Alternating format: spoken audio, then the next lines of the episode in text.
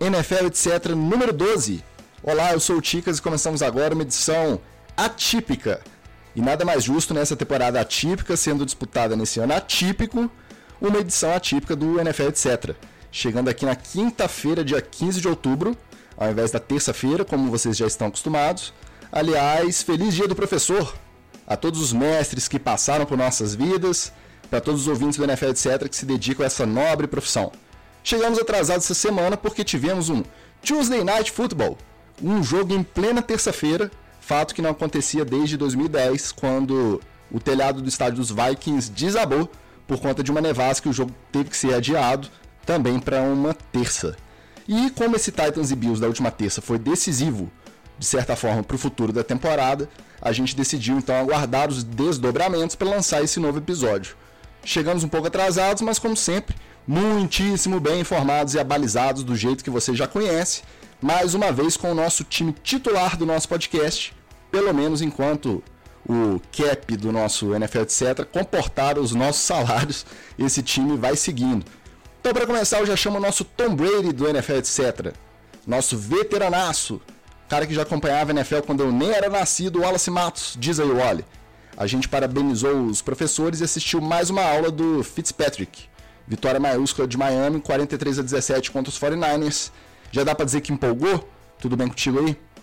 Olá, Ticas, um abraço pra você, um abraço pra quem tá ligado na NFL, etc. Também, a gente já deu um beijo pra todos os professores, um beijo especial pra Carol, que é professora, pro Vitorino também, que é professor, minha mãe foi professora, então uma saudação especial pra eles. É claro que dá pra dizer que empolgou com o Fitzmagic, obviamente pegando o Jets, tendo a lei do ex ao meu lado. Nessa semana, a segunda vitória, vão para as cabeças, Miami nos playoffs. Eu tô gostando de ver o Miami, eu vou confessar, viu? Se eu fosse torcedor do Miami, eu já rolava o empolgou antes que seja tarde demais. E ele já foi citado aqui, do meu outro lado, ele que não ensina só em sala de aula ou em conferência virtual, ele também ensina sobre as dinâmicas e os macetes de dentro de campo. O único cara desse podcast que já vestiu um pad, colocou um capacete e entrou no campo de futebol americano para bater e apanhar dos outros. O defensive end na vida real, o defensor mais dedicado do New York Giants na podosfera e provavelmente todo o território nacional também. Luiz Vitorino, nosso Magal, fala pra gente, Vitorino. Se você pudesse escolher hoje entre manter o cenoura Jason Garrett ou trocá-lo pelo Mike McCarthy, o que você escolheria? Salve, galera do NFL, etc. Boa noite, bom dia, boa tarde. Para os professores, aquele abraço maroto. Mais do que um abraço, aquele afago, porque professor precisa de carinho, porque sofre. E, cara, entre o Jason Garrett e o Mike McCarthy, eu tenho a opção de matar os dois. E se eu tivesse a opção, eu prefiro particularmente, né? Claro que eu tô tentando defender o Jason Garrett, mas tá difícil, entendeu? Tá difícil. Agora, trocar ele pelo Mike McCarthy, se é pra ter um cocô, que seja um cocô de casa. Isso porque, nesse caso, a grama do vizinho não é mais verde, né? Nessa edição especial do NFL, etc., voltaremos ao nosso formato tradicional, uma vez que a rodada de domingo já ficou para trás, a gente não vai fazer o nosso roletão da rodada. Vamos de headlines no primeiro bloco, com as principais notícias não só da semana 5, mas também já de olho na semana 6. Na sequência, seguimos para o Treta na TL, que hoje vem recheado, e fechamos com o nosso queridíssimo TD ou Fumble.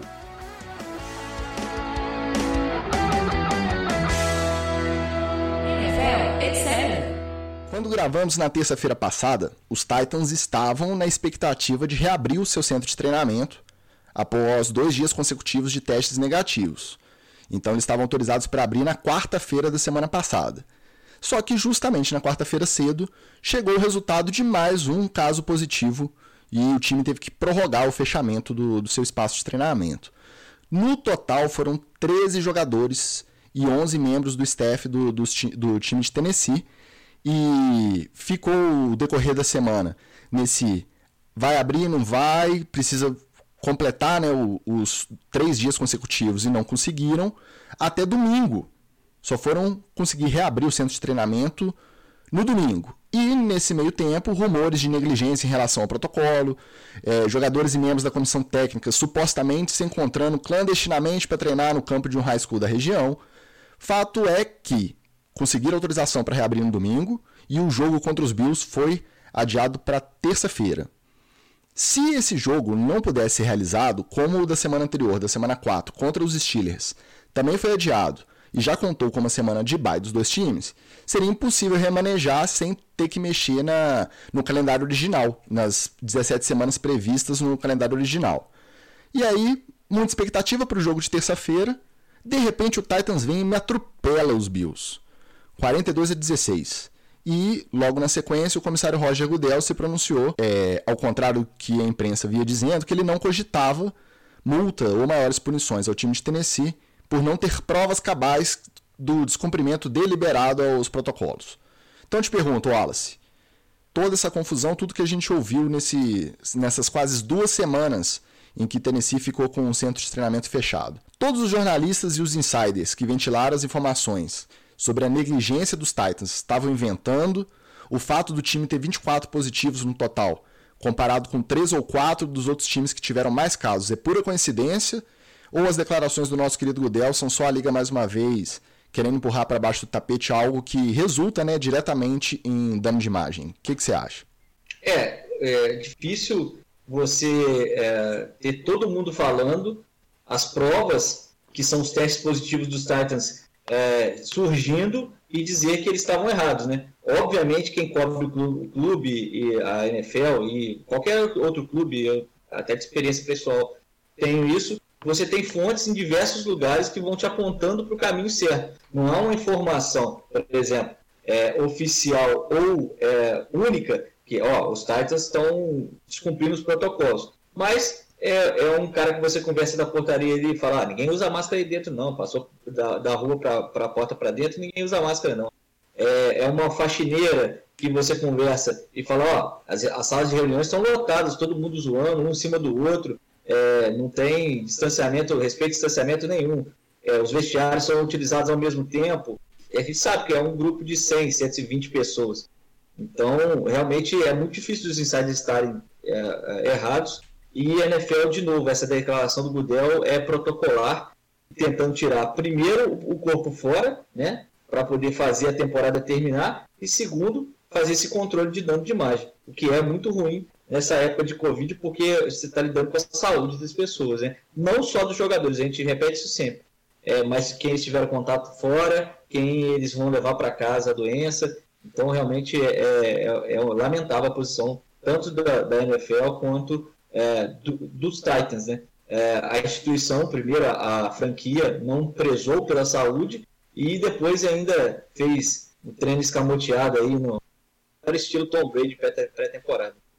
E sem falar que esses insiders, esses repórteres que ventilaram essas informações, é gente de credibilidade, é gente que acompanha a liga há muito tempo, não é um blogueiro, não é estilo tabloide, não, é gente séria, que tem um trabalho reconhecido, que foi meio que pega de surpresa pela declaração do Goodell tirando o corpo fora, né? E aí, ô Vitorino, como que você enxerga o fato do time ficar praticamente 2 semanas sem treino em campo, só reuniões via Zoom e treino de vídeo, basicamente, voltar e esculachar um time que até então também estava invicto nas cabeças da AFC? E, inclusive, usando toda essa questão de estarem sendo recriminados, nas palavras deles, né? Meio que se vitimizando por estarem sendo injustiçados como motivação para enfrentar os Bills, e deu no que deu. Olha, tem um conjunto de fatores enorme aí. Antes, inclusive, de falar do Titans, eu acho que a gente tem que botar um pouco da conta, essa conta aí, tá um pouco na mão dos Bills também, né? O Bills é um time que está jogando ajustado. O Allen, ele realmente, como QB esse ano, ele desenvolveu muito, ele está muito diferente em campo, mas ainda comete alguns erros, fica afobado ainda, quando está sob pressão, a tomada de decisão dele cai, a velocidade de tomada de decisão dele cai, e esse foi um jogo em que ele jogou mal, a verdade é essa. E o time do Bills, ele depende muito do dia do Allen ainda. O Allen em bons dias, o time do Bills voa, o Allen num dia como o último dia, o time dos Bills peca. E do outro lado, obviamente, esse período aí para os Titans fez bem. Esses períodos parados, eles são um pouco de uma faca de dois gumes, vamos dizer assim, né? Por um lado, você tem um tempo melhor para descanso, né? Os atletas recuperam, porque a lesão, né, ela não é essa coisa tá ou não tá que a gente costuma ouvir, né? fulano tá lesionado, fulano não tá lesionado. Isso na verdade é um espectro, né? O cara pode estar com dor, ele pode estar se sentindo incômodo, e aquilo ainda não está caracterizado como uma lesão, a ponto de dizer que, olha, ele está lesionado e não vai jogar, está questionável, né? Então, tem muitos jogadores aí, e agora que a gente já está nessa temporada atípica, já dando uma caminhada, né? Já estamos aí partindo para a semana 6, alguns jogadores já começam a sentir. Então, ter esse tempo para descansar faz com que o jogador durma melhor, o ritmo de treino cai, então o cara descansa melhor também, ele chega mais inteiro, isso é um fato, né? Tanto é que a gente vê, uma coisa até que eu estava conversando com o Wallace esses dias, os jogos de quinta-feira, eles sempre têm uma presença mais importante dos kickers, porque os jogadores em geral estão mais cansados, né? Eles jogaram no domingo, tem que jogar na quinta, então eles sentem. Aí você imagina, se de domingo para quinta já dá uma diferença, imagina quando o cara pode descansar aí praticamente 2 semanas, né? Essa é a teoria do bye, né? O bye é para isso. Semana para poder você reajustar todo mundo, recuperar legal todo mundo para poder seguir na temporada. Então assim, acho que resumindo, foi a tempestade perfeita. Assim, os Titans conseguiram descansar, o Allen não teve um bom dia, e aí misturou tudo isso aí, acabou que deu no resultado que deu. Mas não vamos achar que acabou o Bills por causa disso, nem vamos achar que o Titans está no Super Bowl por causa disso também. Essa última semana mudou a percepção de vocês em relação às chances da NFL ter que prorrogar seu calendário? Porque eu confesso que eu estou meio dividido. Eu acho que os casos continuarão aparecendo, mas surto igual o Titans eu acho que não. E eu acho que o surto no Titans também não foi coincidência. Eu acho que não é coincidência ter 24 positivos num time e os outros times que tem mais casos terem 4, 3, no máximo 5. Então, isso entre jogadores e membros do staff. Eu acho que não é coincidência, mas eu acho que um caso nessa proporção a gente não vai ver de novo. Hoje a gente também teve a notícia de que o centro de treinamento dos Falcons foi fechado. A primeira informação dava conta de 4 casos positivos, mas o time confirmou apenas um caso de um membro do staff positivado. Então já começa a apreensão sobre o adiamento do jogo contra os Vikings no domingo. Mas como que vocês estão sentindo isso em relação a ter que bolar uma semana 18, ter que estender esse calendário aí diferente do original? No caso dos Falcons, o centro de treinamento é terra improdutiva, né? Ele pode inclusive ser entregue aí pro MTST, pro MST, porque ali não está produzindo nada. Aquilo ali é um latifúndio produtivo. O Falcons realmente vem numa temporada terrível, e dentro dessa temporada tem lesões importantes, como a do Julio Jones, por exemplo, que não sara, né? Não melhora substancialmente. Ele fez número há 2 partidas atrás, e na última semana nem foi ativado, mas eu duvido, Ticas, porque essa 24 casos no Titans, muito de alerta para que as pessoas, né, da NFL e até da Players Association reforcem as medidas de isolamento e de prevenção à Covid. Eu acho que o civil de alerta e de puxão de orelha, os surtos vão ser menores, embora ainda seja arriscado adiamentos de jogos por conta de casos de Covid-19, que é o que a gente vem falando desde a pré-temporada. O problema é que a gente nunca sabe o que efetivamente está acontecendo por trás dessa muralha da China dos times aí, né? A gente sabe os resultados de teste, mas foi como elas falou. Lá dentro o pessoal está realmente respeitando? Tem jogador que está saindo? Tem jogador que às vezes deu uma escapadela, voltou, ninguém viu, o time estava abafando o caso? E da mesma forma que a gente teve aí falsos positivos, a gente pode estar tendo alguns falsos negativos também. Então pode ter time aí que o cara negativou, e quando negativa, ninguém fica assim, ah, meu Deus, vamos correr para repetir o teste para ver se é negativo mesmo. Negativo é soltar fora e voltar pro barco, né?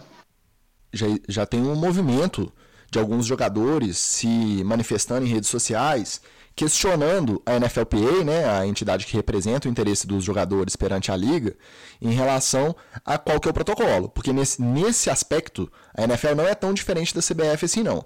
Porque para adiar um jogo, para cancelar ou para mudar a data, adiar dentro da mesma semana, suspender, jogar para outra data futura, eles não dizem, precisa de ter 3 positivos, precisa ter 1, precisa ter 5, 8. Então eles estão tudo tocando barco e vão fazendo mais ou menos de acordo com o interesse maior deles, que é o de mexer o mínimo possível nesse schedule que eles planejaram. Então, na quarta passada, teve o caso do Stephon Gilmore, o cornerback dos Patriots, testou positivo também. E aí, logo em seguida, vieram as fotos dele perto do Mahomes no final do jogo, né, na segunda anterior, contra os Chiefs. E ele admitiu que jantou com o Cam Newton na véspera do Cam testar positivo. Então, na sexta-feira, ele jantou com o Cam. No sábado, saiu o teste do positivo do cornerback. E aí, os testes seguintes dele deram negativo. Ele jogou normalmente na segunda e foi lá dar um abraço no Mahomes no final do jogo. Então acende dois alertas, assim, basicamente. Um sobre o período de incubação, porque você não sabe, a gente não tem exatamente em quanto tempo depois do contato a pessoa vai passar do negativo para o positivo. Esse é o primeiro. E o segundo é, qual que é o verdadeiro risco de contágio? Por quê? Voltando lá na semana 3, os Titans, com essa quantidade de gente que testou positivo na sequência, teve jogador de linha, então os jogadores ficam mais próximos ali na saída da jogada. E os Vikings não tiveram nenhum positivo desde então. Então esses dois alertas assim em relação à dúvida sobre esses protocolos, a gente nunca vai ter informação certinha, né? Os Patriots, então, no total, ficaram com 4 positivos. O jogo contra os Broncos, que estava adiado para a segunda dessa semana agora, não foi disputado, foi adiado para o domingo da semana que vem, para a semana 6. Então já tiveram bye, né? Os dois times já tiveram a semana de bye. E aí, com isso, o prazo para a volta do Cam Newton acabou sendo cumprido. Ele já volta para o comando do time, voltou a treinar hoje. Essas alterações mexeram com a tabela de 8 jogos no total. Então já puxou o jogo lá da frente, já teve que remanejar por conta do bye ter mudado. E afetaram diretamente 8 times diferentes. Isso que a gente está indo para a semana 6. Como a cada semana mais times vão ter passado pela semana de bye, esse remanejamento semelhante é quase impossível sem ter que prorrogar. Vocês já estão contando com uma semana 18? O problema desses protocolos todos é que a gente sabe que eles não são 100% efetivos. Eles são uma tentativa de mitigar o risco. Só que o risco está lá, o risco existe. E é aquilo que a gente vem falando semana após semana.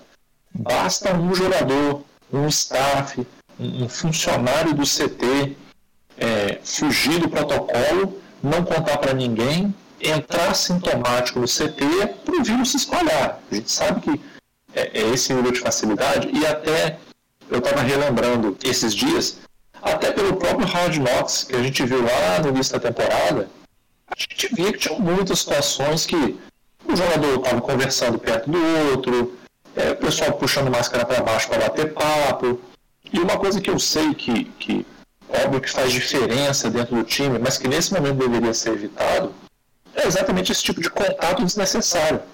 Então tá o cara lá na sideline, batendo papo, trocando ideia, fazendo trash talk e conversando fofoca com o outro. Isso é desnecessário. É óbvio que isso faz parte da dinâmica do time, das relações ali.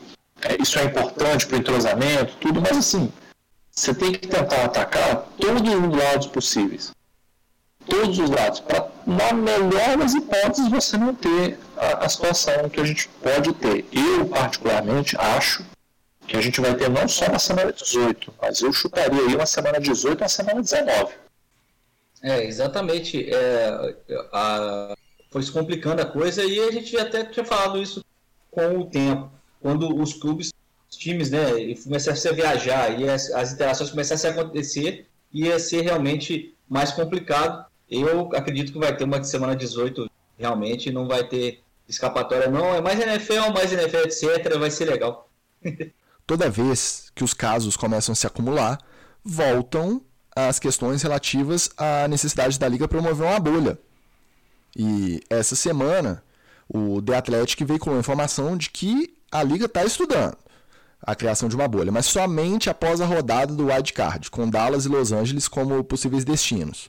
E aí o senhor doutor Alan Stills, o médico-chefe da NFL, diz que não cogita a bolha rígida na temporada regular, porque o controle não seria efetivo, uma vez que funcionários responsáveis por limpeza, manutenção e alimentos continuariam saindo e voltando da bolha. E aí o cara me tem coragem de declarar isso, logo após o encerramento de uma bolha que durou mais de 3 meses em Orlando na NBA, é claro que é outra proporção em relação ao número de pessoas e etc. Mas o exemplo está aí. Na bolha da NBA não teve nenhum caso positivo durante todo o período de bolha. É o cara fazendo o jogo, né, do patrão e não querendo admitir alguma coisa? Ou você acha que realmente ele é terraplanista a esse ponto de acreditar que uma bolha não funcionaria para a temporada regular na NFL? Ah, obviamente a bolha funcionaria e funcionaria perfeitamente. Eu acho que, como o Vitorino falou no outro NFL, etc., isso é só uma questão de logística, de você aumentar, expandir, né, o tamanho dessa logística que foi feita para a NBA. E dinheiro para isso a NFL tem. Então, acho que o discurso da Liga de não querer por enxugamento econômico, fazer uma bolha dela, não levar realmente em consideração que isso terá que ser feito mais à frente. A gente já vai antecipando algumas coisas aqui. Acredito que essa temporada não termina sem fazer uma bolha, e nem que sejam só nos playoffs. Eu acho que a bolha funcionaria para o wildcard, sem dúvida, porque você não teria que fazer bolha com todos os times, para começo de conversa. Então, só isso aí já dá uma bela reduzida, e já seria mais no final da temporada, né? Então, a própria dinâmica dos times, de por quanto tempo a gente vai conseguir manter uma bolha? Você não precisa manter uma bolha por 3 meses. Você vai manter uma bolha ali, o wildcard, playoffs, acabou. E, na verdade, a bolha vai ficando cada vez mais fácil de ser mantida, porque os times vão caindo, né? Então o time perdeu o wildcard, perdeu o playoff, ele sai, assim, diminui a quantidade de gente que teria que ficar na bolha, né? Eu acho que, até pensando economicamente, eles podem estar tentando empurrar a temporada para chegar no final o mais rápido possível, naquela assim de tá na estrada e tá acabando a gasolina, vou jogando na banguela aqui para conseguir chegar no final. E aí, quando chegar no wildcard, para poder garantir que vai ter um Super Bowl, porque o Super Bowl não pode cair, né? A grana envolvida no Super Bowl é muito alta. Então, para garantir que vai ter um Super Bowl, eles podem implementar uma bolha. Até porque, pensando aqui no pior caso possível, né? E se o time, no meio dos playoffs, ganha o playoff e dá positivo no dia seguinte? Como é que você vai fazer? Você vai ter que esperar aquele time se recuperar, porque você não vai tirar o playoff dele, você não vai trazer o cara que perdeu, aquele time vai esperar. O cara que jogaria com ele vai ter semanas a mais de descanso, então ele já vai chegar mais descansado lá num possível Super Bowl. Como é que você vai fazer? O rolo que pode dar na temporada regular é bem mais fácil de resolver do que o rolo que pode dar no playoff, que é mais um motivo para poder ter uma bolha. Na minha NFL, Magal, era eliminação sumária. É uma regra só, e aí se você rompeu a bolha, e se teve caso de Covid, não pode jogar na próxima semana, é eliminação sumária. Cara, considerando que já teve vários gates aí, né? Deflate gate, bate nos outros que eu te dou dinheiro gate. Esse gate, eu não duvido nada que ia ter time sujo aí, que eu não vou falar o nome, mas que ia ter time sujo que ia arrumar a gente positivada para invadir centro de treinamento dos outros times e espalhar lá, lamber vestiário, cuspir em toalha, fazer essas coisas caóticas aí para poder botar o vírus lá. Não duvido não, hein? Tem gente suja aí na NFL para isso. É verdade. Ó, eu até entendo que a logística para você promover uma bolha na temporada regular, falando na bolha clássica, né, a bolha rígida, que seriam todos os times, toda a comissão técnica, o staff inteiro, de 32 times numa mesma localidade, ou dividido, né, por seções, então por divisão, por conferência, eles todos reunidos no mesmo lugar. A gente está falando aí de 160, 170 pessoas que trabalham diariamente nos times, entre jogadores, comissão técnica e funcionários. Então, se você colocar isso vezes 32, vai pegar 5.300, 5.400 pessoas. Eu concordo que a logística seja difícil. Agora, ele podia virar e falar assim, ó, logisticamente, essa altura da temporada, é complicado fazer uma bolha em temporada regular. Como é nos playoffs, que se a gente perder um time e tiver que prorrogar um jogo, vai ser mais complicado para a gente financeiramente, seja por questão de imagem da liga, a gente só vai pensar em bolha dos playoffs para frente. Beleza, entendeu? O que me incomoda é justamente ele declarar que, não, porque o funcionário que vai entrar e sair com alimento para a galera, ele vai levar, então a bolha não adianta. Pô, me ajuda aí, né? Mas enfim, como nem só de coronavírus vivem as más notícias da NFL, domingo assistimos a uma das piores lesões recentes de toda a liga. Uma fratura no tornozelo do Dak Prescott. Quem não assistiu, eu não recomendo, tá? Porque A imagem é aquela que fica gravada na sua mente, você custa esquecer, incomoda mesmo, muito feio. Na vitória dos Cowboys sobre os Giants por 37-34. O quarterback está fora da temporada, o Andy Dalton será o titular para o resto do ano. Vitorino, eu sei que estava assistindo, porque o jogo era contra o seu glorioso New York Giants. E aí eu quero te perguntar, Vitorino, qual que foi a sua sensação na hora e quais as perspectivas dessa NFC East aí para os dois times, o Giants agora 0-5? Cara, eu vou ser bem sincero.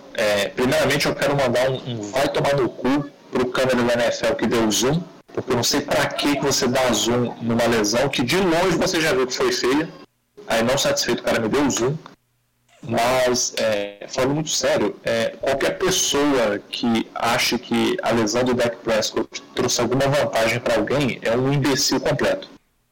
Ninguém quer que um atleta se lesione.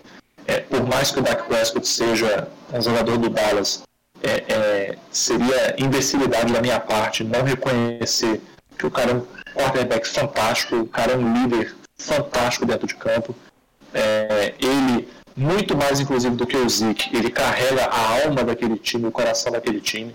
Então foi muito triste assistir em uma fração de segundos uma jogada boba, e vamos combinar, um jogo que ele ia ganhar, né?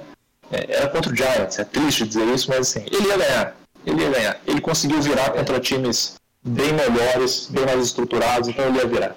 É muito triste ver uma lesão dessa.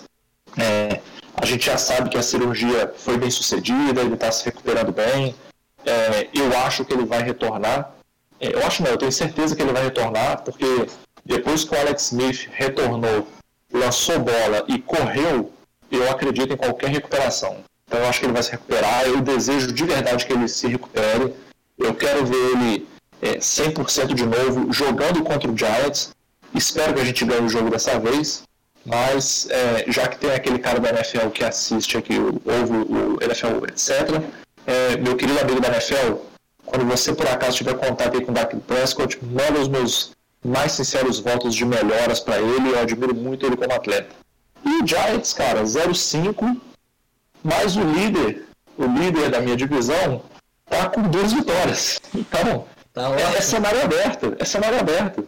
Daqui a um mês a gente pode estar tranquilamente falando de Giants líder da divisão. É cenário aberto, entendeu? Então tudo é possível e eu continuo sempre. Nada abala a minha fé no New York Football Giants. Realmente a lesão do Dak foi feia. Eu já tive algumas lesões de ligamento no tornozelo, meu pé já ficou pendurado também, então deu para sentir na hora que a dor do Dak era pesada. Felizmente nunca passei por cirurgia.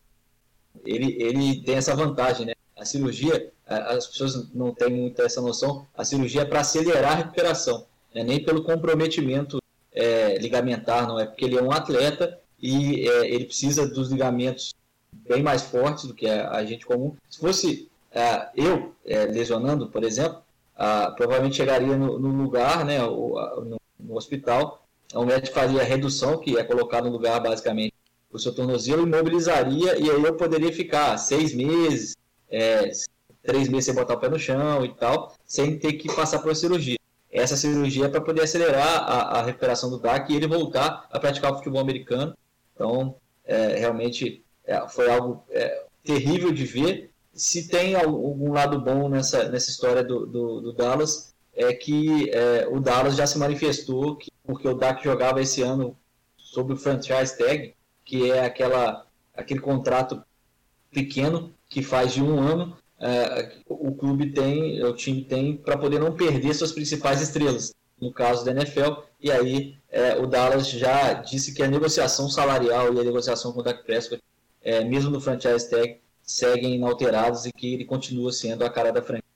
Então, gente, foi algo tenebroso de se ver. As consequências podiam ser terríveis para a carreira do Dak, mas parece que o Jerry Jones e o pessoal lá do Dallas vai firmar o compromisso. Eles já tinham até iniciado conversas com ele antes de fazer essa temporada. Coincidentemente, a última lesão que eu tenho lembrança de assistir ao vivo, assim, eu tava vendo também, mas tava vendo tela dividida com outros jogos, né? Então na hora que ele levantou ali, eu já desviei e preferi não ver. Aí depois a gente acaba ficando curioso com o lance, vai ver o tackle, né? E é no tackle mesmo que você vê a gravidade da lesão, né? A forma que a perna do Dak fica. Coincidentemente, a última lesão de mais gravidade assim que eu lembro foi justamente do Dallas, do Allen Hurns. Ela foi um pouco depois da do Alex Smith. A do Alex Smith eu não estava assistindo o jogo, então eu não fiquei com esse impacto, né? Fui ver só no documentário. A do Allen Hurns, se eu não me engano, no jogo de playoff contra o Seahawks. Temporada 18, acho que no começo de 2019, em que ele também caiu com a perna torcida e a cena foi muito feia. Então agora, o jogo do Dallas, eu já estou acompanhando, meio de querendo fechar o olho, porque parece que o pessoal lá não está dando muita sorte, não. E seguindo nas headlines, os Jets cortaram o Le'Veon Bell.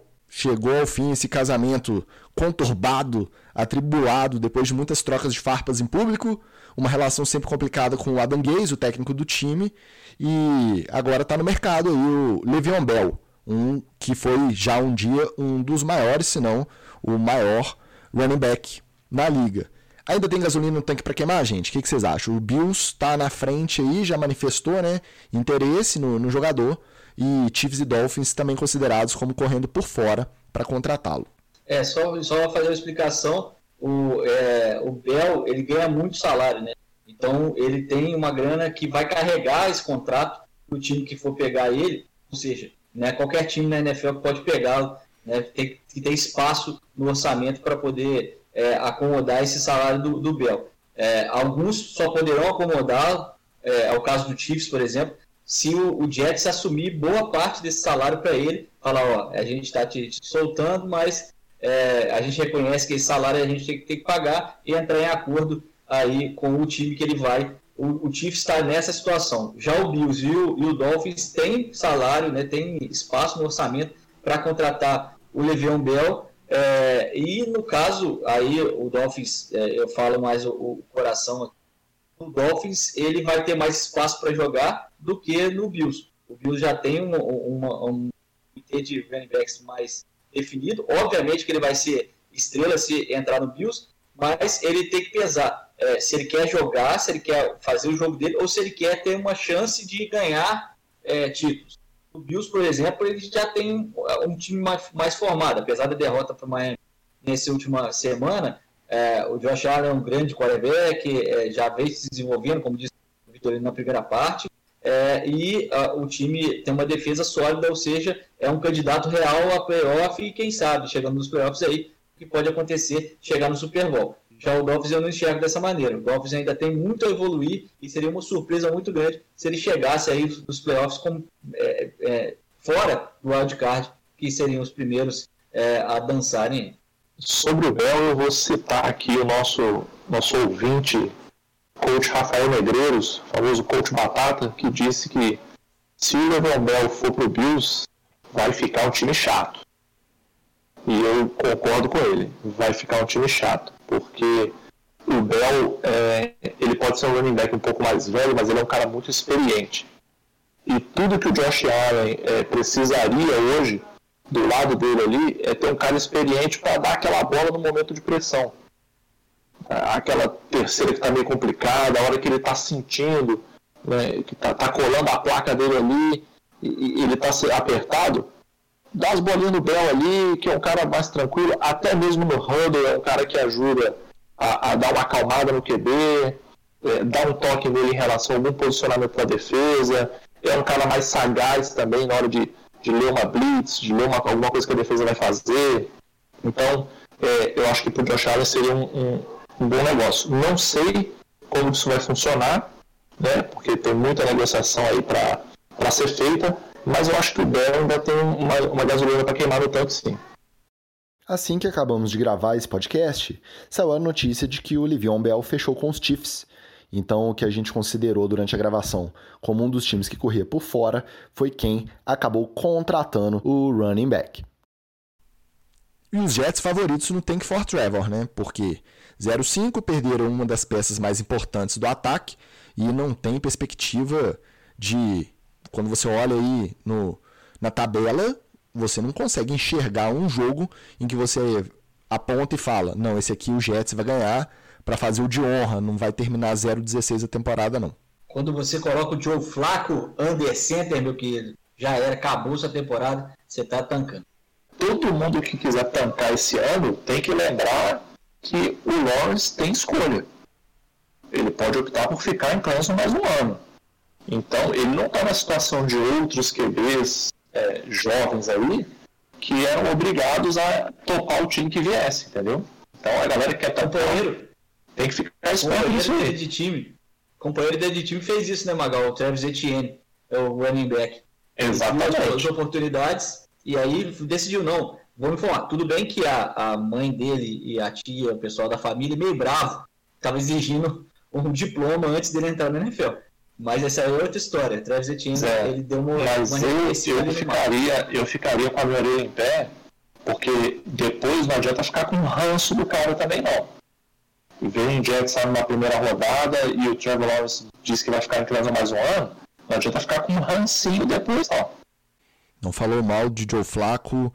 Eu declaro encerrado esse primeiro bloco e vamos pro treta na TL, porque eu não admito que fale mal do quarterback que deu o único Super Bowl pro meu time que eu assisti. Michael Thomas não é relacionado pro jogo do Monday Night Football após brigar com o safety CJ Gardner-Johnson em treino. Os Saints acabaram ganhando por 30-27 dos Chargers. Aliás, mais uma atuação muito boa do Justin Herbert. Então, olho no calouro, porque o moleque tá jogando. Mas eu enxerguei essa situação toda como a prova de um time com cultura forte. Ele vinha lesionado nas últimas 2 semanas. Já estava recuperado, já tinha condição de jogo. E o time preferiu deixar ele suspenso para essa partida e não colocá-lo em campo, porque não admitiu qualquer que seja a atitude que ele teve lá no decorrer dessa briga durante o treino. As especulações são que não foi só aquele entreveiro ali entre os caras, que um pega o outro mais forte e discute, aí empurra daqui, empurra dali, chega às vias de fato e depois no vestiário resolve. O que chegou pra gente é que teve desrespeito com relação aos técnicos quando os técnicos tentaram apartar, que aí começou a agir de maneira... comprometedora em relação à hierarquia do time ali. Uma das coisas que a gente mais fala dentro de campo, com o atleta que está treinando, cara, você não precisa ter nada para jogar futebol americano. O que você precisa, antes de qualquer coisa, é o que a gente chama de ser coachable. O que é o cara ser coachable? É o cara ser treinável. Ou seja, ele escuta os coaches dele, ele dá o esforço necessário na preparação física, na alimentação, no estudo de jogo, mas principalmente ele é um cara treinável, ele é um cara que respeita a hierarquia da comissão técnica, ele é um cara que ouve o que estão dizendo para ele, ao invés de ficar com tretinha, com rancinho, com o coach brigou comigo porque eu errei aqui, mas eu não errei, mas foi... Não, cala a boca, ouve o coach, faz o que ele está mandando e toca seu barco. Então, provavelmente... O Michael Thomas, a gente sabe que não é de hoje, ele é um cara meio topetudo, ele vem com aquele swagzinho dele ali, querendo mandar mais que os outros, querendo ser mais que os outros, e o negócio é o seguinte, meu querido, jogador de futebol americano tem que andar na linha. Você tem que ser muito estrela, estou falando aqui do nível Tom Brady, para você poder se safar com uma dessa. E você, meu querido Michael Thomas, por mais que seja muito bom, você ainda não é. Então, de novo, entre em contato com a NFL, etc. Contrate os meus serviços de consultoria, porque não adianta nada você ser um bom jogador, você ter um bom querer para lançar a bola para você, se você ficar tretando com um colega de time durante o treinamento, desrespeitando a comissão técnica, e sinceramente, eu não gosto de desejar mal para as pessoas, mas eu fiquei com muita vontade de que o Saints voasse nesse jogo, que os Whites voassem nesse jogo, para dar aquele cheirinho gostoso de, rapaz, que se o Michael Thomas, será que a gente precisa continuar com ele aqui? O Michael Thomas não é fácil mesmo, e já tinha aprontado antes, mas coisas um pouco menos, ofensivas quanto essa de brigar com o companheiro e não respeitar treinadores na hora de separar, na hora de ser aconselhado, no caso, também. Mas isso pode ter uma ponta de forçação de barra também.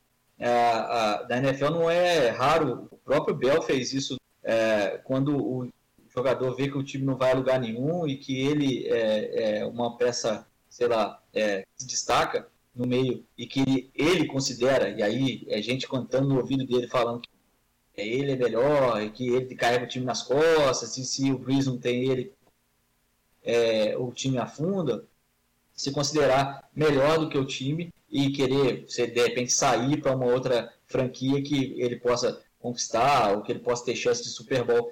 Isso não é raro, não, e eu não me surpreenderia se o Michael Thomas estivesse fazendo isso, que para mim é algo infantil. Ficou melhor para os Saints porque eles ganharam, mas eles tiveram a um field goal que bateu na trave e saiu de perder o jogo para os Chargers, né?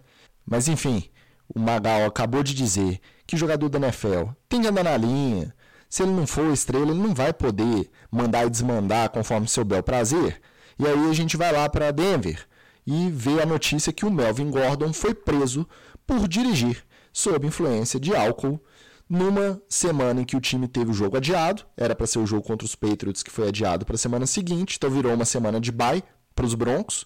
No meio de uma pandemia, num dia tarde da noite, ele foi preso dirigindo alcoolizado. Como é que faz, ô Vitorino? Cara, eu não sei o que passa na cabeça de um jogador desse, né? Porque o jogador de futebol americano, eles têm aquela galera que anda com eles, né? A entourage deles. São aqueles amigos da infância. Nossa, né? O pessoal entourage, muito bom, Vitorino. Eu te falo que eu sou o bastião da cultura desse podcast. Sofisticadíssimo. O nível que o quanto eu elevo o nível desse podcast é uma coisa absurda. Entourage. Então, ele tem a entourage dele ali, os amigos, né, o pessoal da infância, tá. Cara, não tem um filho da puta pra dirigir pra ele ou um brotherzinho pra falar assim: Mel, meu querido, deixa com o pai aqui.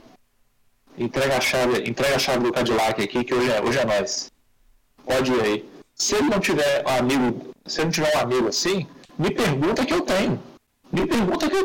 Eu posso que vai ser eu mesmo, pagando bem. Eu vou lá, eu fico dirigindo pelo de cima para baixo, fico olhando pelo sem botar uma gota de álcool na boca. Não tem problema nenhum. O cara é um completo imbecil. E aí, nesse ponto, vou ser bem sincero. É porque os times não vão fazer isso, né? Mas eu vou ser bem sincero. Pra mim, cara, era um mês de banco. Ah, você tá fazendo festinha, tomando cervejinha, fazendo merda na rua? Fica um mês aí botando pad, sentando na sideline, mas sentadinho no banco. Eu vou ser sincero, eu nem diria pro cara que ele estaria 4 semanas sem jogar, não. Eu ia falar: não, você pode jogar, segura aí, esse snap você não vai entrar, não. Eu não seguro mais um pouco aí, outro snap. Segura aí, só pro cara ficar o dia inteiro de pad e na sideline e não jogar um snap, pra deixar de ser otário.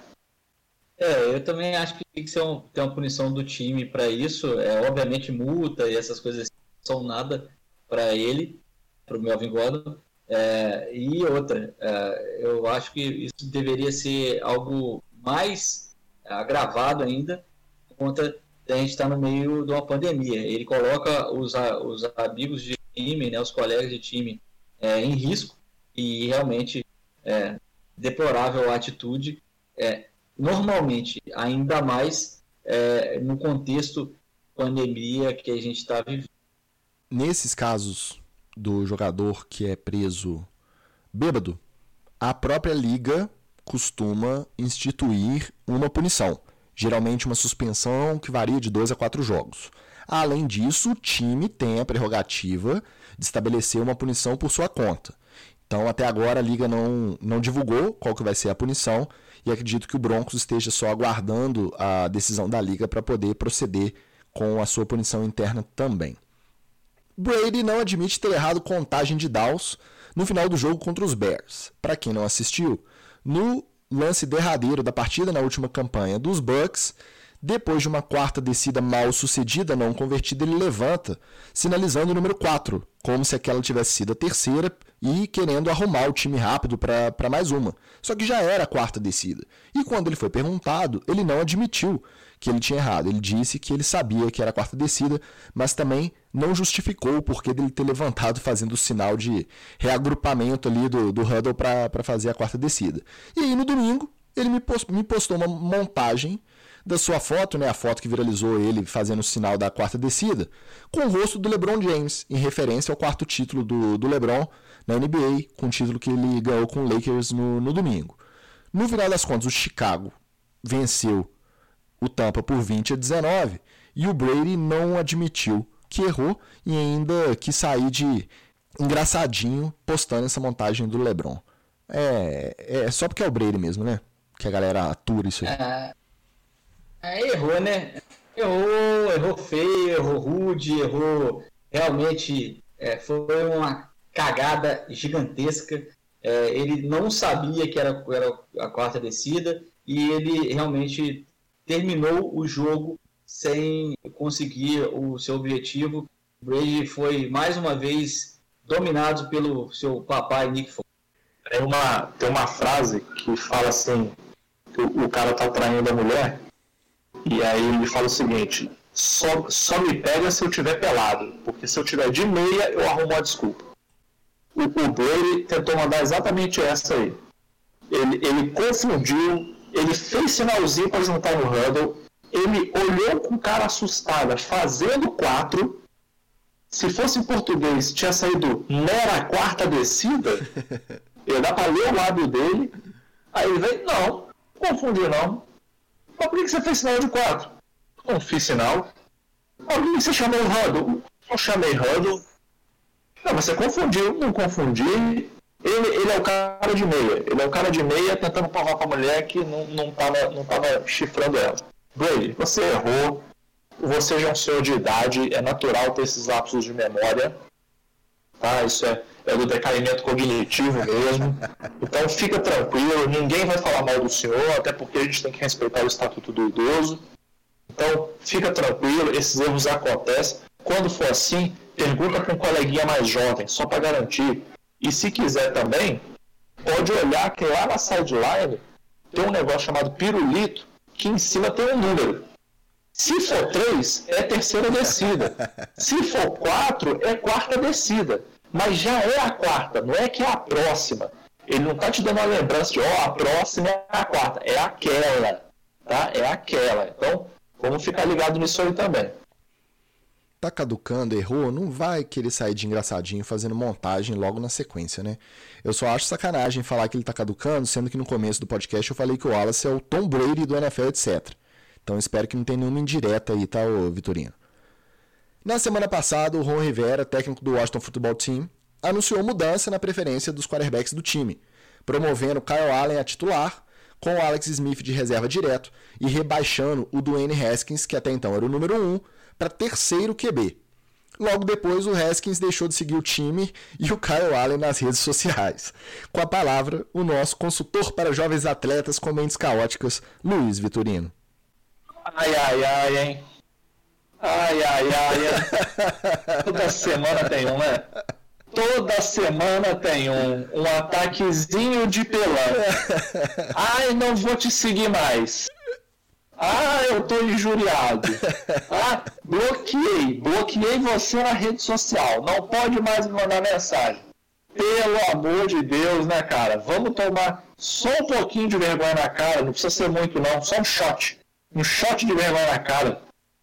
Meu querido, você é um atleta profissional. É chato ser rebaixado para QB2, para QB3. Realmente, pô, deve ser uma sensação ruim. Mas, meu querido, sua vida é isso aí. Todo mundo está sujeito a isso. Agora, toda vez que você for, você não for starter, você vai dar chilique, vai bloquear a coleguinha, então eu já vou te dar um toque. Você vai ter que bloquear o time inteiro. Porque o time inteiro vai entrar em campo com outro QB, você vai ficar sentado na sideline, você só não vai bloquear o garoto da água, porque o garoto da água vai aparecer aí para continuar te dando água. Pelo amor de Deus, cara, olha, eu vou te falar, eu acho que no final do ano, a gente podia fazer, não tem o Rookie of the Year, o Defensive Player of the Year, a gente tinha que fazer o Chile Quenta Player of the Year. Pra ver quem deu o maior chilique, o maior ataque de pelanca do ano e dar um prêmio pra esse desgraçado. Aí, durante o jogo, o Kyle Allen saiu com suspeita de concussão. E aí, finalmente, o Alex Smith pisou em campo, depois da lesão que correu risco não só de amputação, mas até de vida. A gente abordou bastante sobre o assunto aqui no nosso primeiro episódio. E aí, uma pena, porque o estádio com ocupação parcial, você imagina o Alex Smith voltando em campo com um estádio lotado, independente de resultado, independente de qualquer coisa. A reação de um estádio cheio aplaudindo o cara, eu confesso que foi o único pesar, assim, porque eu acho que ia ser bem bonito da gente ver. E aí o Alex Smith em campo, enfrentando o Rams, né, que é uma das defesas que está se provando uma das mais fortes da liga, e o Aaron Donald vai para cima do Alex Smith para fazer um tackle. E o Alex Smith não, provavelmente receoso, né, de cair por baixo, o Alex Smith não cai. Então o Aaron Donald mochila, isso mesmo. Sabe o pai levando o filhinho nas costas? O Aaron Donald, 130 e tantos quilos, daquele tamanho, mochila o Alex Smith, e o Alex Smith ainda dá 3 passos antes de cair. Aí logo na sequência a câmera flagra o Aaron Donald comentando que o Smith está com as pernas fortes. As definições de gatilho de ansiedade foram atualizadas. Porque depois que o Alex Smith entrou, cara, eu não consegui mais assistir esse jogo, porque eu toda hora achava que ele ia quebrar no meio. E eu achava assim, sabe aquela sensação de ver a lesão acontecendo de novo? Aquilo ficava voltando na minha cabeça assim de, aí agora, aí vai quebrar ele, pelo amor de Deus, aí solta essa bola. Eu vou te falar, eu fiquei nervoso de ver esse jogo, mas, cara, aplausos de pé para o Alex Smith. Meu irmão, aliás, não só para ele, pro médico, pro fisioterapeuta, para todo mundo que ajudou ele nessa recuperação, porque meu irmão, puta que pariu. Se você me mochilar o Aaron Donald nas costas, hoje eu racho no meio. O cara ficou praticamente sem batata da perna e conseguiu mochilar o Aaron Donald. Cara, tá de parabenzaço. E eu acho, inclusive, que quando voltar a ter estádio cheio, a primeira vez que ele entrar em campo, o estádio tem que ficar de pé e aplaudir ele. É, o cavalinho do Aaron Donald, né, que montou o cavalinho, no caso, o Alex Smith, ele acabou testando aí não só a perna em si, não só a operação, mas a vontade que o Alex Smith estava de estar em campo. Então, realmente, demonstrou muita vontade, coragem. Ainda não, óbvio, que não é o jogador que ele era quando saiu da NFL. Acho que nunca mais vai voltar a ser, mas mereceu ser mantido como o titular, né? Mereceu ser mantido, mereceu começar mais uma vez na NFL. E é mais um que eu tenho que pedir desculpa, né? Já pedi desculpa ao Tyrod Taylor. Agora eu vou pedir desculpa para o Alex Smith, que eu achava que ia ser um milagre se ele entrasse em campo realmente andando, disputasse mais uma partida da NFL. Ele não só disputou uma partida, como fez corajosamente, e agora vai ser o starter do Redskins. Então, parabéns para o Alex Smith aí. Eu só tenho que me recolher a minha insignificância e reconhecer a força dele. Redskins não, Washington Football Team. Vamos atualizar aí. Vamos atualizar aí. Eu tô com o Vitorino nessa. Eu acho que me deu um gatilho também de ansiedade, que toda hora você ficava tenso, né? Cada snap dele em campo era aquela sensação de que alguém ia derrubar, ia quebrar. Foi uma sensação bem de ansiedade mesmo, mas no final das contas, se ele conseguiu mochilar o Aaron Donald, não vai ser qualquer tackle que vai quebrar ele de novo, não. Mike Tomlin declara que não vai criar uma treta de reality show. Tô fazendo aspas manuais aqui, você não tá vendo, tá? Mas ele usou algo parecido nesses termos. Ao ser indagado sobre reencontro com Myles Garrett, os Steelers reencontram os Browns pela primeira vez desde o lance em que o defensive end tentou acertar a cabeça do Mason Rudolph com o seu capacete. Com o seu capacete, no caso dele, do Mason Rudolph. Ele tirou o capacete do Mason Rudolph, virou e tentou marretar a cabeça dele. A sorte que não pegou em cheio, porque senão o prejuízo seria imensurável, né? Os Steelers estão 4-0 após vencer os Eagles por 38-29 no domingo. E o Browns 4-1 depois de derrotar os Colts por 32-23. É um ingrediente a mais para esse confronto, sem dúvida. A NFC Norte está muito forte, né? Antes da temporada o pessoal falava muito da NFC West, mas até em relação ao retrospecto mesmo, a NFC Norte está mais forte. Então acrescentou esse ingrediente aí. O Tomlin é um puta técnico, né? É muito profissional, conseguiu lidar bem com as perguntas ali na coletiva. Não sei se ele vai usar esse tipo de coisa como motivação. O que é fato é que o Myles Garrett vai estar em campo, não contra o Mason Rudolph, mas contra o Big Ben. Então, agora é usar isso como aquele plus a mais, né? Da motivação do time, aquela manchete no vestiário, aquela aquela palavrinha do outro mal colocada, né? A imagem do Mason Rudolph tomando a capacetada do Garrett tem que estar na cabeça de cada Steeler, e principalmente da linha ofensiva e do próprio Big Ben, para mostrar que agora o Garrett está contra alguém que é do mesmo tamanho dele ou do tamanho, até do tamanho maior, que os Steelers tem que ir para cima do Browns com essa força extra para poder vencer esse jogo, que já prometia ser um jogão. Ainda tem essas coisas de bastidor, essas coisas extras, ainda vai realmente apimentar essa história no próximo fim de semana. Antes de qualquer coisa, o Myles Garrett, para mim, ele está na mesma categoria do Tristan Hill e do Vontaze Burfict, que são caras que deveriam já ter sido banidos da NFL. Eles tinham que ter sido banidos do esporte. Não poder mais jogar. Nem XFL, nem CFL, nem nada. O cara devia ser proibido de botar o pé no estádio de novo. O cara devia ser um criminoso, né? Isso que ele fez com o Mason Rudolph, você calcule se uma capacetada dessa tivesse pegado no cerebelo, né, na nuca do Mason Rudolph. Ele poderia ter ficado sem andar. Um cara da força do Myles Garrett, usando um capacete para bater na sua nuca. Então, assim, o cara, eles são criminosos, ele não tinha nem que estar jogando. Concordo com o Alex que eles têm que usar isso como motivação, sim.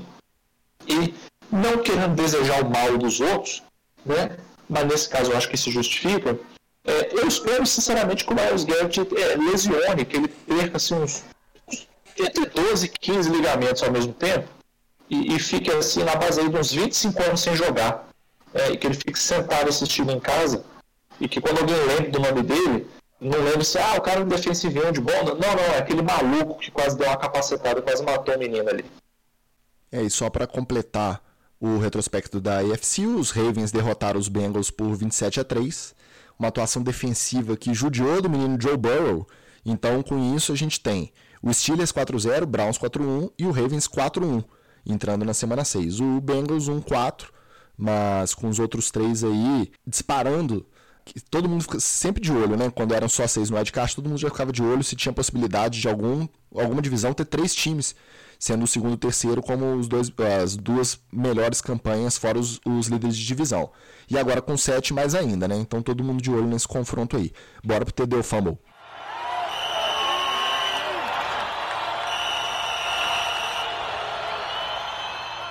Às vésperas do confronto contra os Ravens na semana 6, Jim Schwartz, coordenador defensivo dos Eagles, diz que considera Lamar Jackson o jogador mais perigoso de toda a NFL. TD ou Fumble?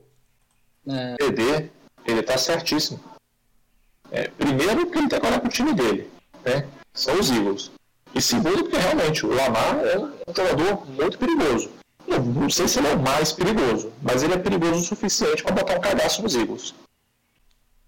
Para mim é fumble, porque atualmente o jogador mais perigoso da NFL está atuando no Jets, que é o Joe Flacco, que vai afundar o time. Para mim é TD. Não só porque... Aí é um TD imparcial, tá? Não tem nada a ver com ser torcedor do Ravens, nada a ver com isso. Não tem... tá bom. Tem nada a ver com eu ter 3 camisas aqui, uma branca, uma roxa e uma preta, com o número 8 escrito L. Jackson atrás. Pra mim é TD porque eu sou imparcial e eu acho que ele tá coberto de razão. Saints estuda a possibilidade de mandar jogos no campo de LSU, caso o município de Nova Orleans não autorize a presença de fãs no estádio em novembro e dezembro. O campo da universidade fica no município de Baton Rouge e nos jogos do college está autorizada a presença de 25% da capacidade no estádio. TD ou fumble? Bom, eu acho que é um fumble porque o New Orleans, ele não é da cidade, né? É próximo ali, mas esses dribles que tentam fazer com essas regras que são estabelecidas pelas autoridades em relação aos seus municípios não devem ser... feito de maneira nenhuma. Isso denigre não só a imagem do próprio time, mas isso reza contra o princípio de você passar para o seu torcedor que você não pode ficar driblando as regras, né? E eu, como eu acompanho o college, né, eu tenho visto os jogos no final de semana, é assustador a presença de público nos jogos de college. porque os estádios são gigantescos e é muita gente, e eu imagino, olhando universitários ali, a galera que vai aos jogos, que você não vê dando distanciamento nenhum, assustador assistir essas cenas em meio à pandemia. É fumble, tá procurando brecha na regra para fazer merda. Sim. Ah, não pode, eu vou ali do outro lado, que ali pode. Eu vou encher de gente. Porra, pelo amor de Deus. Tá errado no college, que não deveria estar permitindo essa quantidade de gente. Aí você vai botar um jogo da NFL lá? Pelo amor de Deus. E outra, que mensagem que isso passa para os outros times? Que estão respeitando, que estão botando menos gente. Eu acho um fumblezaço. Pra mim também é fumble, porque justamente passa essa imagem, né, da gambiarra, como que tentando convencer de que quem tá errado é a autoridade de saúde que tá mais preocupada em manter um distanciamento mínimo ali e não disseminar mais o vírus, que ainda não tá sob controle. Então só de passar essa imagem aí, sendo o Saints a potência que é, né, representar o que representa na sociedade lá e me aprontar uma dessa, é fumble total. Aaron Rodgers declara que um ano ruim dele equivale a um ano top na carreira da maioria dos outros quarterbacks. Entendeu, fumble? Fumble, porque o Aaron Rodgers, ele é um sujeito que tem ranço, que tem inveja, que guarda rancor, e ele deveria se preocupar mais com outras coisas. Ele é um ótimo jogador, ele já tem uma grande história na NFL, mas você vê que desde o início do draft dele lá, a primeira declaração dele foi o quê? Declaraçãozinha de ranço. Ah, o 49ers vai sentir que não me pegou no draft, me pulou. É, pelo amor de Deus, né? É ridículo, patético, gosto muito do Aaron Rodgers, mas banhou-se nas águas do equívoco. Não, pra mim é um TDzaço, ele tá completamente com a razão, tá coberto, não dorme com o filho Aaron Rodgers, porque está coberto de razão. O ano ruim dele é, só você pegar os números, é um ano top da maioria dos outros QBs. Ele só fica atrás dos grandes nomes do esporte, dos excepcionais, a quem ele já vai alcançando em jardas, em número de touchdowns e em porcentagem também. Então, o Aaron Rodgers está fácil na conversa dos 10 maiores de todos os tempos, na posição dele e na NFL, obviamente.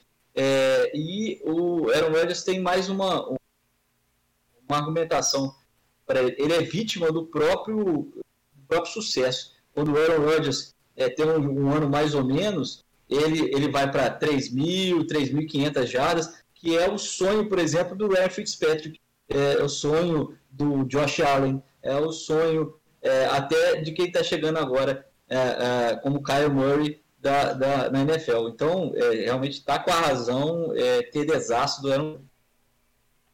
Para mim também é TD. Eu acho que o Rodgers esse ano conseguiu regular o capacitor de swag dele ali, né, que geralmente vinha muito estourado, era só arrogância, antipatia, mas esse ano tá regulado, eu tô gostando, além dele tá jogando muito, né, o Green Bay tá indo muito bem, tá invicto, tá 4-0, teve bye nessa semana 5, mas pra mim é TD, não falou mentira, e do jeito que ele falou, não sou muito arrogante não, sou mais aquela respostinha aos críticos, eu gostei, tô gostando do swag do Rodgers esse ano. Senhores, chegamos ao fim desse episódio 12 do NFL, etc., despedida dos senhores, jabá, destaque rapidamente, porque já estouramos nosso tempo. A hora é essa. Um abraço para vocês, semana atípica. Um beijo, então, no bumbum do grande Kizar, nosso lanterninha da BFL. Um beijo, Kizar. Vou deixar então aqui o meu tchau especial para o Rafael Negreiros, o coach maravilhoso, que está fazendo aniversário, e para a digníssima esposa dele, Isabela, que é torcedora do meu querido, gigante, glorioso New York Football Giants. Então, coach, um abração pra você, Batatão, meu querido. Isa, um abraço pra você também. Tamo junto. Eu me despeço também, mandando um forte abraço ao meu amigo Pablo Bira, que não só tá sempre trazendo feedback pra gente sobre o programa, e foi o que ficou mais bravo da gente atrasar essa edição número 12 do NFL, etc. Já está cobrando, cadê o NFL, etc. Então daqui a pouco chega aí para ele. Um abraço para Pablo Bira e também para a galera da Magnética do Érico, em especial para o Washington Magnético, que também está sempre trazendo feedback para a gente. O Arthur Crispim, que troca muita ideia sobre podcast com a gente, sempre dando toques muito úteis, e pro Gui França e pro Pedro Lima, que são meus patos no Fantasy da Faótase. Sigam-nos nas redes sociais, NFL, etc. no Instagram, NFL_, etc. no Twitter. Um abraço e até a semana que vem.